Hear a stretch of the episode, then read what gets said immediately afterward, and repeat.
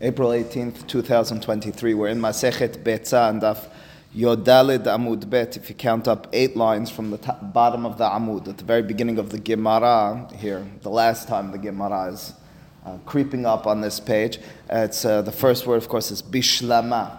Now, the context is uh, briefly important. The Mishnah was talking about situations where it's permitted on Yom Tov to send clothing to another person. And the kalal, the principle of the matter with regards to permissibility is if it's going to have a usage, a constructive usage for the person that you're sending to on Yom Tov. If you're not, then the sending seems like a weekday activity. Why are you sending it to them? It might be a commercial activity, it might be whatever it is, it's just wrongful with regards to sending it to them. And as a result, the Mishnah delineated it, uh, clarified some of those permitted situations and others which are forbidden. The Mishnah told us that you're allowed to send clothing whether they're sewed already, that's called tifurin, or even if they're not sewed already, they're enan tifurin. The Mishnah continued, said, even if, afal pish yesh behen even if the clothing which you're sending has sha'atnez in it. There's a mixture of wool and linen, which of course is forbidden to be worn. You're allowed to send it. Of course, that's going to be, as we mentioned yesterday, the first question the Gemara will pick up on. What are you talking about? If the principle of the matter is that the person who's receiving this present needs to be able to use it on Yom Tov, well, clothing which has kilayim, which has sha'atnez in it, is not, for, not permitted. How's it permitted in turn to send? Says the Gemara, bishlama. It starts with what's understood in the Mishnah. Bishlama means it's understood. Milashon shalem. It's complete. It's, it's settled. Tefurin, if you sent clothing which are already sewed, finished in terms of being sewed, hazul malbush. They're appropriately worn right? Malbush milashon levisha, to wear something. They can be worn. That's regular clothing. She'en tefurin nameh. Nameh means also. Even if the clothing isn't sewn already, you can still use that fabric constructively and purposefully on the holiday. Hazul lekasuye. Uh, kisui, of course, means cover. And as a result, the statement here in the Gemara is that uh, even if the clothing isn't fully sewn already, S E W Uh, it still can be used as a kisui. The person can cover themselves in it, uh, both when they're lying down as a blanket, but as well as when they're walking, they could uh, put it over their back or over their head. Uh, those two we understand, but there's a forbidden circumstance. Ela, the first of the wide lines here in the Gemara, kilayim lemay hazu. That's a rhetorical question. Lemay means for what? Hazu means is it appropriate? If you uh, give a person a present of clothing which has in it kilayim, well, what's it going to be used for? And if it can't be used for something, then it's inappropriate and asur midrabbanan, rabbinically speaking, to send on Yom Tov. Why not? Tell him that it's kilayim. The issue specifically is there's no usage for him over here. Says the Gemara Vechitema, perhaps you'll say, Hazu lememach tute. Hazu, it's appropriate, it can be used. Lememach, lememach, Rashi says lichpol. Lichpol milashon kefil means to double. Other girsaot in Rashi have likpol with a kof. Uh, likpol means to fold. Effectively, it means the same thing. You fold and you double something up by folding it, Tute means underneath him, which means to say maybe this can be used as carpeting, maybe it can be used as sheets, maybe it can be used not to cover the person and provide hana'ah, benefit and pleasure through himum, through uh, giving them uh, protection and, and heat uh, by being a clothing or a blanket, but it could be something that goes underneath them.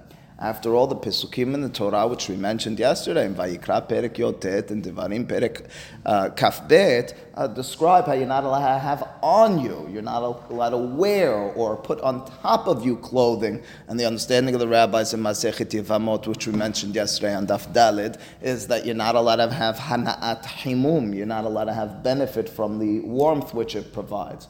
But ultimately speaking, if it's underneath you, then we've avoided. We found a loophole in the usage of kilayim. So the fact that I'm sending the person this garment on Yom Tov, you look at it and say, ah, he must be putting it on. No, no, no, I'm going to tell him. I'm going to make clear, no lifnei This is kilayim. I'll put a stitching on it, which makes it clear Uh, you can't put this on you, but you could be uh, folding it underneath you.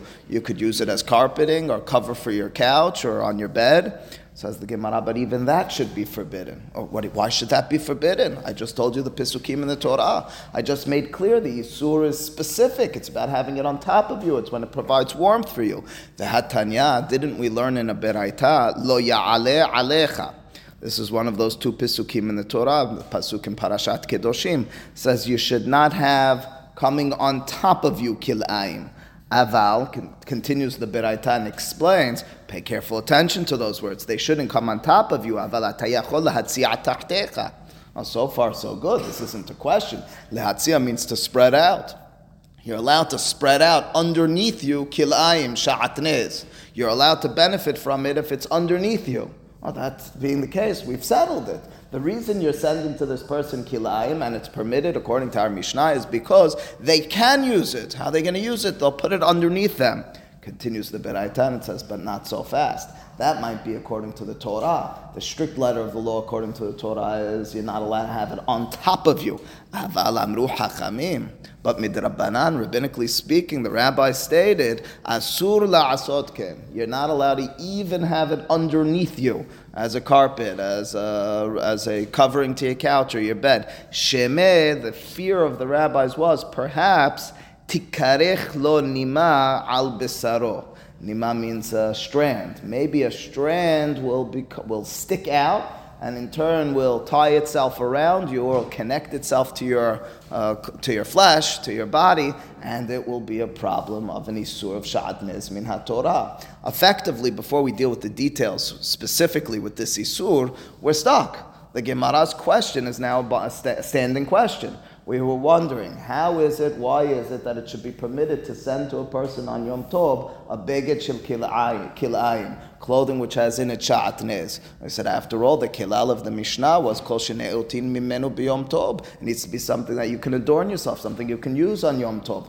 Beged she'enot we understood. If it's clothing which wasn't uh, wasn't sewed, I still understand. You can put it on top of you. Kilaim you can't put on top of you. The suggestion was maybe you'll put it underneath you. Uh, maybe you'll put it tute. You'll put it underneath the person, and as a result, that's what's permitted. Lememach tute to fold it up underneath, says the Gemara. But the Beraita tells us the rabbis explicitly on that case forbade it.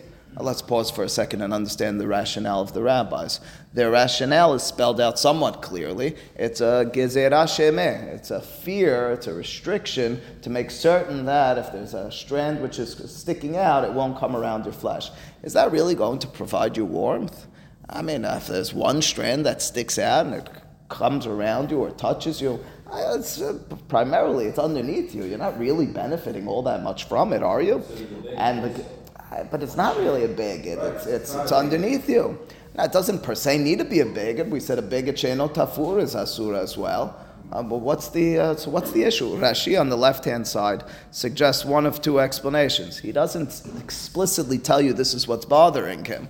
I'm explaining to you this is the background. It's the Gemara in Masechet Yevamot and Daf Dalid, which tells us that the only circumstance where there's an isur of kilayim is if you're getting hanaat himum, if you're benefiting from the warmth that it provides. It says Rashi, "Shemeti karech lo nima v'yesh nimim gedolim," and sometimes there are thick or long strands, vigasim, that's thick and long. Kigon, for example, he gives a shel dulof karin shekorin quote.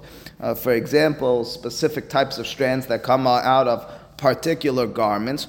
Umehamemet bimkoma ve'over mishum lo tilbashat nez. Says Rashi, yeah, you'll find such a case. I don't know. I'm imagining yarn of some sort. It's a thick and long yarn. If that's sticking out, I know it's not really warming you all that much. But imagine it's, I don't know, cashmere uh, yarn and it's a little bit thick. It certainly can't be rigid because the Gemara will, in just a few lines, tell us if it's rigid, then you don't have any. But at this point, we're dealing with something that's uh, not rigid. It's long, it's thick, says Rashi. It gives the possibility, say the rabbis, of giving you warmth and some benefit. Asur. You're not allowed under any circumstance, have that uh, garment have that fabric which is made of sha'atnez underneath you. Rashi gives a different explanation. Iname, alternatively, nima be'alma. Eh, eh, the fear is not per se that there's going to be thick and long strands. Uh, even a small little strand, what are you talking about? It's not giving hana'at himum. Kevan de'ikar habeged mehanehu umechamemo milemata, since ultimately speaking, it's quite the hidush of Rashi. Rashi says, since ultimately speaking, the garment underneath you is providing some warmth. After all, why are you putting it there? For comfort, for something that it's providing you. Since there's now a strand that sticks out and comes on top of you, that's sufficient to look at the pasuk in the Torah and say, you see, not only is it on top of you, but you're getting benefit from it. Now, it's true, the benefit is not per se because it's on top of you, but it's so to speak, now that it's on top of you, you say, This garment, which was giving me benefit, according to the Torah, that was permitted, but now that it's on top of me, even just one strand makes it forbidden. Either way you slice it with regards to these two explanations of Rashi, we're stuck here in our Gemara. Our Gemara is, very, very much stuck. How come our Mishnah permitted sending a beged shel kilayim on Yom Tov if ostensibly there's no usage that the person who receives it can have? Says the Gemara. Shanas can be done if it's not going to be on you. You had the parochet and the thing could be shanas. The answer seems to be yes right now. I'll give it uh, about three seconds. Well, I don't know. He's asking. You could use it for other things. He said you could use it as a curtain. That's uh, give it a line or two in the Gemara.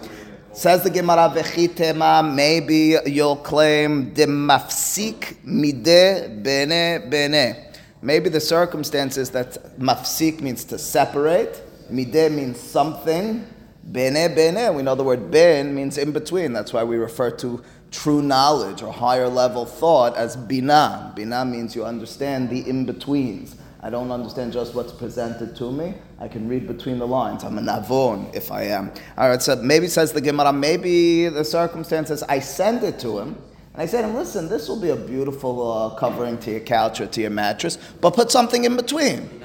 Now there's no fear that there'll be a strand which comes out. Now there's no issue, even midrabanan. That, and that's why you can send it to him on Yom Tov. Says the Gemara, it's not so. The rabbis were very strict and stringent to the extent that princess and the pea it makes its place over here in the Gemara. The Amar bi Shimon ben Pazi, Amar bi Yoshua ben Levi, Amar bi Yosef ben Shaul, Amar bi Mishum Kihila Kadisha de Birushalayim. We'll return to that uh, name in a second. Afilu Eser Masaot, even if there are 10 mattresses, Zo al zo, one stacked on top of the other, Vikilayim Tahtehem, and on the bottom of all of these mattresses, there's something of Kilayim, of Sha'atnez, Asur Lishan Alehim. You're not allowed to lie even on the top of them. That's why I say princess and the pea. You're supposed to be, so to speak, midrabanan, feeling it. Of course, the pea at the bottom bottom of those mattresses was or is felt by someone of royalty. The statement over here is the Gezerah Midrabbanan, this rabbinic enactment, is in place irrespective of whether you have something separating. What's the reasoning? Well, the reasoning seems clear. The rabbis are nervous that they'll become uh, confused and become lax in this circumstance, and as a result, it's all prohibited. So we're still stuck we still don't have an explanation here in our Gemara for the Mishnah. We suggested maybe you're putting it underneath, not on top of you. You don't have an issue of, uh, an issue of the isur of kilaim being ma'ale alecha, placing it on top of you. You don't have an issue of hana'at himum, um, even though the rabbis forbade putting it underneath you, maybe if you had a separation, midid mafsik, bene bene, that should permit it. It says the Gemara, it's not so. We have a statement clearly that it's forbidden. Rashi, last narrow line in Rashi, the mafsik mideh, what does it mean? It's separating something. Shenoten beged benehem. There's something that you placed in between. Why is it asur? Why is it prohibited to lie on top of them? Asur lishan alehem, says Rashi. Midrabbanan, it's rabbinically speaking prohibited. Uh, so that's what the Gemara right now again is still stuck at. We've moved it forward a little bit and then pushed it right back. Can't understand. Back to the square one. Our Mishnah told us that you're allowed to send a beged shel kilayim on Yom Tov, a garment which is made of sha'atnez, of sim and pishtim on, Yom Tov. Why should that be permitted? Wool and linen, which is interwoven, which is a part, which is in one garment, is forbidden. Uh, you can't find a case, says the Gemara, where it's permitted. Says the Gemara, Ela, at the end of the second to last line of the Gemara, Bivilon. Uh, perhaps the circumstance is a curtain. In other words, it's not being worn at all. It's being used as a separating device. I put it at my door. I put it to separate between uh, compartments in my room. I put it for whatever reason, but I'm hanging it. I'm not per se. Um, uh, there's, there's no fear at this point, we assume, even midrabanan, that we, I'm going to come close to it and there's going to be a strand which wraps itself around and goes on me. That's why it's permitted. Vilon, in such a Rashi, vilon shera'ui leforso keneged you can use it as, uh, as privacy, as a privacy device. Uh, that's what the Gemara suggests at this moment. I want to take a moment just to pay attention. On the last line, the Gemara, in quoting that statement, that even if the sha'atnez is underneath 10 mattresses, it quoted in the name of many rabbis, ultimately speaking, finding its source in, three lines from the bottom, Kihila Kadisha de Birushalayim. You saw those words, Kihila Kadisha. Oftentimes, until today, when we refer to a congregation, you'll see it, it says Kof Kof. Kof Kof Mikdash Eliyahu. Kof Kof Sha'arei Zion. Kof Kof, I don't know. All, Kof Kof stands for Kihila Kadisha. Kihila Kadisha is the way we refer to ourselves as a holy congregation. This is the sourcing we have in Talmud for those words of Kihila Kadisha. Uh, why were and who were these individuals? It's a little bit of mystery. Their, their names appear later in our Masechet. Um, the name that this uh, description is the, in the first chapter of, and second perik of Masechet Berachot. And you have it in several places. The Gemara in uh, Talmud Yerushalmi in Ma'aser Sheni gives two names as to rabbis who were part of them. But what was significant about them? Who were they? We have a tradition from the Geonim that one of two things distinguished these people who lived in Jerusalem and made them uh, historically known as Kihila Kadisha. Either uh, they followed what the Gemarati toward the end of the first chapter of Masechet Kiddushin says the ideal way of studying Torah. You're supposed to ideally split your day into threes, into thirds. You're supposed to have a third in uh, Torah, Shebichtav, a third in Mishnah, and a third in Talmud. So that's the way you're supposed to split your day appropriately. And as a result, since they did so, Kihila Kadisha. It's not simple. We don't all do that appropriately. Tosafot there, by the way, says, well, what about us? I was talking from the Baalei HaTosafot. I say, oh, do you learn Talmud? Or they say Talmud is all enmeshed. It gives you those thirds all built into it. You have Pesukim, you have Mishnah, you have all in, in it. But maybe that was what distinguished them. But always what, uh, what was more remarkable for me is the other description his, uh, in, in terms of our tradition, why they were known as Kihila Kadisha. It's because they used to work during the months of the winter, and they used to study Torah, excuse me, they used to work during the months of the summer, and they used to study Torah and dedicate themselves during the months of the winter. Which is an amazing statement. You'd imagine, at least I would, as a, as a simpleton, I would say the reason they're Kihila Kadisha, they dedicated themselves entirely to Talmud Torah. That's what made them Kadosh. The statement in the Gemara is you want to know what distinguished these individuals? They worked during the summer they were oskim b'malachtam during the during the kayit, and they studied Torah during the winter. Why does that call them? Why does that give them the appellation, the description as kihila kadisha? I think it has something to do with what kiddusha truly is. We sometimes delude ourselves and assume kiddusha means I'm altogether separated from everything. We know kiddusha means to be separate. So Rashi, based on the Midrash, cites at the beginning of Parashat Kedoshim, Perushim min ha'arayot. To be kadosh means to be separated. What does it mean to be separate? Separated means I have no engagement with the other side. Well, then I'm not separate per se at all from it. I'm just apart entirely. To separate is like the Torah told us in this past week's parasha, to be mavdil, to be consistently separating, means that I'm able to discern. It means I'm able to take matters which are profane and say, this is profane and this is kadosh. The more I'm able to do that, the more I appreciate something that's kadosh. I mean, we talk about HaKadosh Baruch Hu, we can't understand them at all. The more we analyze this world, say many of our, uh, our, our, great philosophers and Jewish thinkers, the more we understand Borei Olam, but that's not him. But the more you understand understand what's not him, the more you ironically understand who he is. It's for that reason that the Gemara Masech Berachot and Daf presents the opinion of Rabbi Ishmael against Rabbi Shimon ben Yochai. The Gemara over there has Rabbi Ishmael who says the pasuk says Ve'asafta adegzanecha v'tiroshecha v'sarecha. says in Kriyat Shema we read it every day. You're supposed to go out into the field and collect your harvest and your and your grains and so on and so forth. This is that's how you're supposed to learn Torah. You're supposed to be involved in this world, but then approaching it from a Torah perspective. Bishimon ben Yochai says, How are you going to do that? It's not going to happen. You're going to be working in the field, in the business place. You're never Torah You're never going to have an opportunity to study Torah. The Gemara, ultimately speaking, seems to tell us the only way to do this right is to be Ishmael. Bishimon ben Yochai is for the elite, very few Uh, but what does that mean? None of us have access to Kiddusha unless that is the definition of Kiddusha. Unless Kihila Kadisha is defined as those who go into the hall and are able to appreciate nonetheless and better than those who are only in quote unquote the domain of Kiddusha. To the extent that it means that if I can then go back into the hall, I could transform it into Kodesh. The only person who can do it best taking Hall and transforming it into Kodesh, which is what the Torah tells us to do consistently, is a person who knows what Hall and what Kodesh is. You need to be able to be Mavdil, to distinguish and separate and realize these are separate domains, but at the same time, since I have an appreciation for both, it means my study of Torah is now dictating what I'm doing in my business. That's the Kihila Kadisha as I understand it. It's those who are Osek b'melachtan b'imot ve'oskim b'Torah b'imot. Okay, anyway, says the Gemara, so maybe we saw solved our Mishnah. We're talking about vilon. We're talking about a circumstance situation where the curtain is what separates and can be used, even if it's made of, uh, of sha'atnez, of kilaim, says the Gemara. That won't even suffice as an answer. Bottom line, v'ha amar ula mipenema amru vilon tameh. Why is it that the Mishnah tells us elsewhere that a vilon, a curtain, is tameh? It's mikabel tum'ah which means to say it's susceptible to ritual impurity.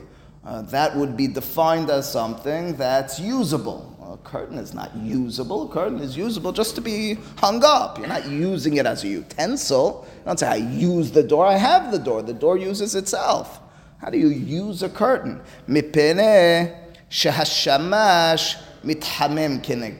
Because sometimes you'll have a butler, you'll have a servant, you'll have someone who works in the home, and they'll come close as they're standing next to that, um, that curtain, they'll kind of wrap themselves to get some warmth in it. You see? A curtain could and is used as a utensil. If it could be and is used as a utensil, we now bring it back to our issue. It should therefore have a problem of sha'atniz.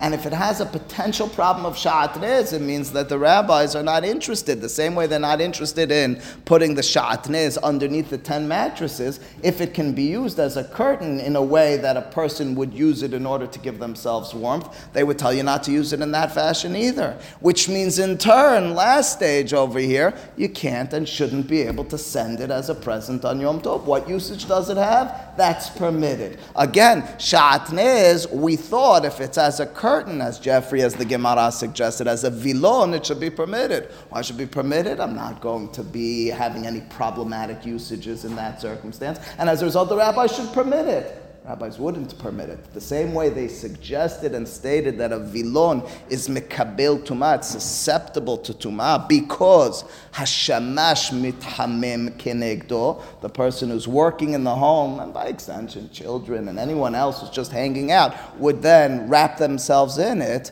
Well, that means that it's mekabel tuma. It means in turn, the rabbis would say, don't hang it up. That's susceptible to sha'atnez. It means lastly, you cannot and should not be sending it on Yom Tov. So why does the Mishnah say you're allowed to? Rashi mipenema amru vilon tamem mekabel tuma velo asauhu ke'ehad memechisot habayit she'enam mekabelot tuma. Why is a curtain mekabel tuma? Why is it susceptible to impurity? Uh, we say that only about items which are used by us. Mipene shamash mithamem kenechdo mit'atef beshulav. A, a, person who works is mit'atef, he wraps himself with the bottom of the curtain. Lefichach, therefore, yesh torat keli alav, it's considered a utensil, ve'kevant mithamimim kenegdo, and if that's the case, asur la'asoto kilayim, you cannot create it and craft it out of sha'atnez. Yes, that's that's. I mean, provided that pro, provi- well, provided that it's made of the right utensils. I mean, you know, these matters today are still relevant in the context of a woman who's maybe a nida. Uh, so there are other things, but that's that's the first. That's the first description. correct. That's right. But we're not talking about using on Yom Tov. We're talking about sending it as a present. All shatnez is asur even on Yom Tov, on on Chol. The point is, since it's Asur even on Hol, and by extension Shabbat, you can and should not be able to send it. Tosafot has difficulty with a Gemara, with a Mishnah, and a Gemara elsewhere, which talk. But the Hidush is you're not allowed to send it as a present. Of course, you're not allowed to use it. Our Mishnah. I send it as a present for them to use it. Why not? So what? I'm not using it. No, what is he using? I'll sell it. I'll sell it. Why not? I can't have hana'at himum. Right? Yes. So that being the case, Tosafot asks a question from elsewhere that the Gemara, the Mishnah and the Gemara deals with the parochet in the Mishkan. The parochet in the Mishkan, which is of course the separating curtain, uh, the, the, the, description is you would have 300 kohanim, which would, uh, it, when it would get tameh, would deal with it in terms of making it tahor. They would have to dip it and, uh, and deal and, and go through a process of purification. Wait a second, questions Tosafot implicitly. I thought the only way that it's mikabel tumah is because the shamash, because the person who's working, might wrap himself in it. Everything in the Mishkan is asur b'hana'ah. You're not allowed to wrap yourself in it. Since there's no tendency, no ability to wrap yourself in it, it shouldn't be mikabel tumah. Why? But it's asur. Nah, but we should preclude that from the imagination. The only issue, the only time I say you have an ability to do anything with anything, it has no usage in that respect. Tosafot suggests one of two answers. One answer Tosafot suggests is that since it's ma'ahil, since the Gemara in Masechet Sukan Dav Zayin says uh, from the pasuk vesakota, that the pasuk says that the parochet somehow hovered above, like sechach of the Mishkan. So it wasn't just a separator; it also then was kind of folded on top that would make it like an ohil of sorts. And since it was like a covering in, a, in, in that respect, it was susceptible to tumah because of its usage as such. Alternatively, Tosafot says from elsewhere that the uh, Kohanim used to wrap some of the utensils in the parochet as they would move. And uh, by wrapping it, it means it had a usage in that respect. That's why it was considered in the Mishkan that parochet, a keli hamekabel tuma. But ultimately speaking, we're stuck now in our Gemara. Back to the Mishnah. Why does the Mishnah tell us that a person is permitted to send a keli sheyesh bo kilaim sha'atnez on Yom Tov? You can't tell me it's because it's a, being used as a vilon, as a curtain. We have an explicit statement that curtains are even forbidden. Why is bringing in Mishkan? Does that mean that? Or is just trying to prove a point that any uh, type of the statement here on the bottom line is not talking about sha'atnez. The statement here on the bottom line is talking about a keli. Is it considered a utensil for being susceptible to tum'ah? We in our Gemara looked at that and said, oh, you see, if it's susceptible to tumah because it has a usage, it means the rabbis would say it's forbidden to make shatnez with it as well. We had an application in that respect. So that's how. That's right. That's right. Now, it, Tosafot does quote at the end from Bahag. He has a different version. His understanding is the statement, and it answers your question in turn. That the statement in the Gemara, amru vilon tameh, is a reference to sha'atnez. It's a difficult reading. The word tameh, as Rashi points out to us, means it's susceptible to tumah. It means it's torat keli. Furthermore, says Tosafot, we have no such statement that a vilon is shatnez. That's what we're suggesting in our Gemara midrabanan. That's why Tosafot is dealing with this issue. All right, that's the question. Says the Gemara, Ela, rather, top of uh, Daftet Vav Amud Aleph, Bekashin. This case must be in our Mishnah when clothing or garments are being sent that have sha'atnez in them, we couldn't find any permitted usage. There is a usage. The usage is if the type of garment is a stiff garment, is a garment that's rigid in a certain respect or hard, then it's permitted. Why, Why should it be permitted? I don't know yet, Morris. You're ahead of the game. Rashi, bikashin, bigadin kashin, she'en mithamemin. Apparently, Rabbi, there's no warmth which is provided by the, or, or not a requisite warmth, which is halachically problematic, by a garment which is a, a fabric or sewed in a way that it's rigid, it doesn't provide warmth. Mutar, says Rashi Morris, leshev alehim. You're allowed to sit on it. It means, seems from Rashi for one reason or another, hold that thought, Morris, it's permitted. Now, Rashi doesn't say because although he might imply it, he doesn't say because we're not fearing that the strand will come on for one reason or another. It just says it's not mithamim, and as a result, it's permitted. Again, of course, it means it's only permitted. Uh, we had an issue potentially midrabanan. Let's review this. Min Torah, you only can't put it on top of you. Rabbinically speaking, you can't put it beneath you. It means that the rabbis permitted this. Tosafot's interpretation of Rashi over here is the reason it's permitted is because this whole issue was a rabbinic issue in the first place. And since it's already not providing warmth even while underneath you, uh, so they permitted. There might be a strand that comes out. Tosafot kind of implied that's not a problem. It wasn't providing warmth anyway in the first place. Alternatively, Rabbeinu Hananel on the left hand side of the Gemara suggests uh, similarly, uh, similar, I think, to the way Nathan was suggesting a moment ago. So since it's rigid and since it's strong and, and, and standing in its place, we have less of a fear that any strands will come out. It's kind of stuck in its place. That's what it affects. Either way you interpret it, it means that our Gemara then has resolved this. Our Gemara has suggested for us that the case in our Mishnah, which was referred to with regards to sending kilayim, a beged, a keli shel kilayim on Yom Tov, must be talking about one where it's a strong, hard fabric and the way it's that it's. Yom Tov for a second and to make fabric for chairs, like the chairs we're sitting on right now. These were made out of sha'atnez, it's not an issue. We would have to define what kashim means fully. We'd have to objectify that, but the answer effectively is yes. Uh, do I know that every circumstance, there's well-known stories of great rabbis, and the Steipler Gaon, that was the father of Reb Chaim Kanievsky, the famous story is he was standing guard in a brutal winter night in Russia. He had to be in the, he was enlisted against his will into the army, and he realized or discerned that something was sha'atnez that he was sitting on. He determined, it means, I'm only using it as a story, you know, because it's a beautiful, it's a mesirut nefesh. It was a freezing night. He wouldn't sit as a result. I'm saying there are circumstances you'd have to quantify. I'm, you know, I'm, Just be wary.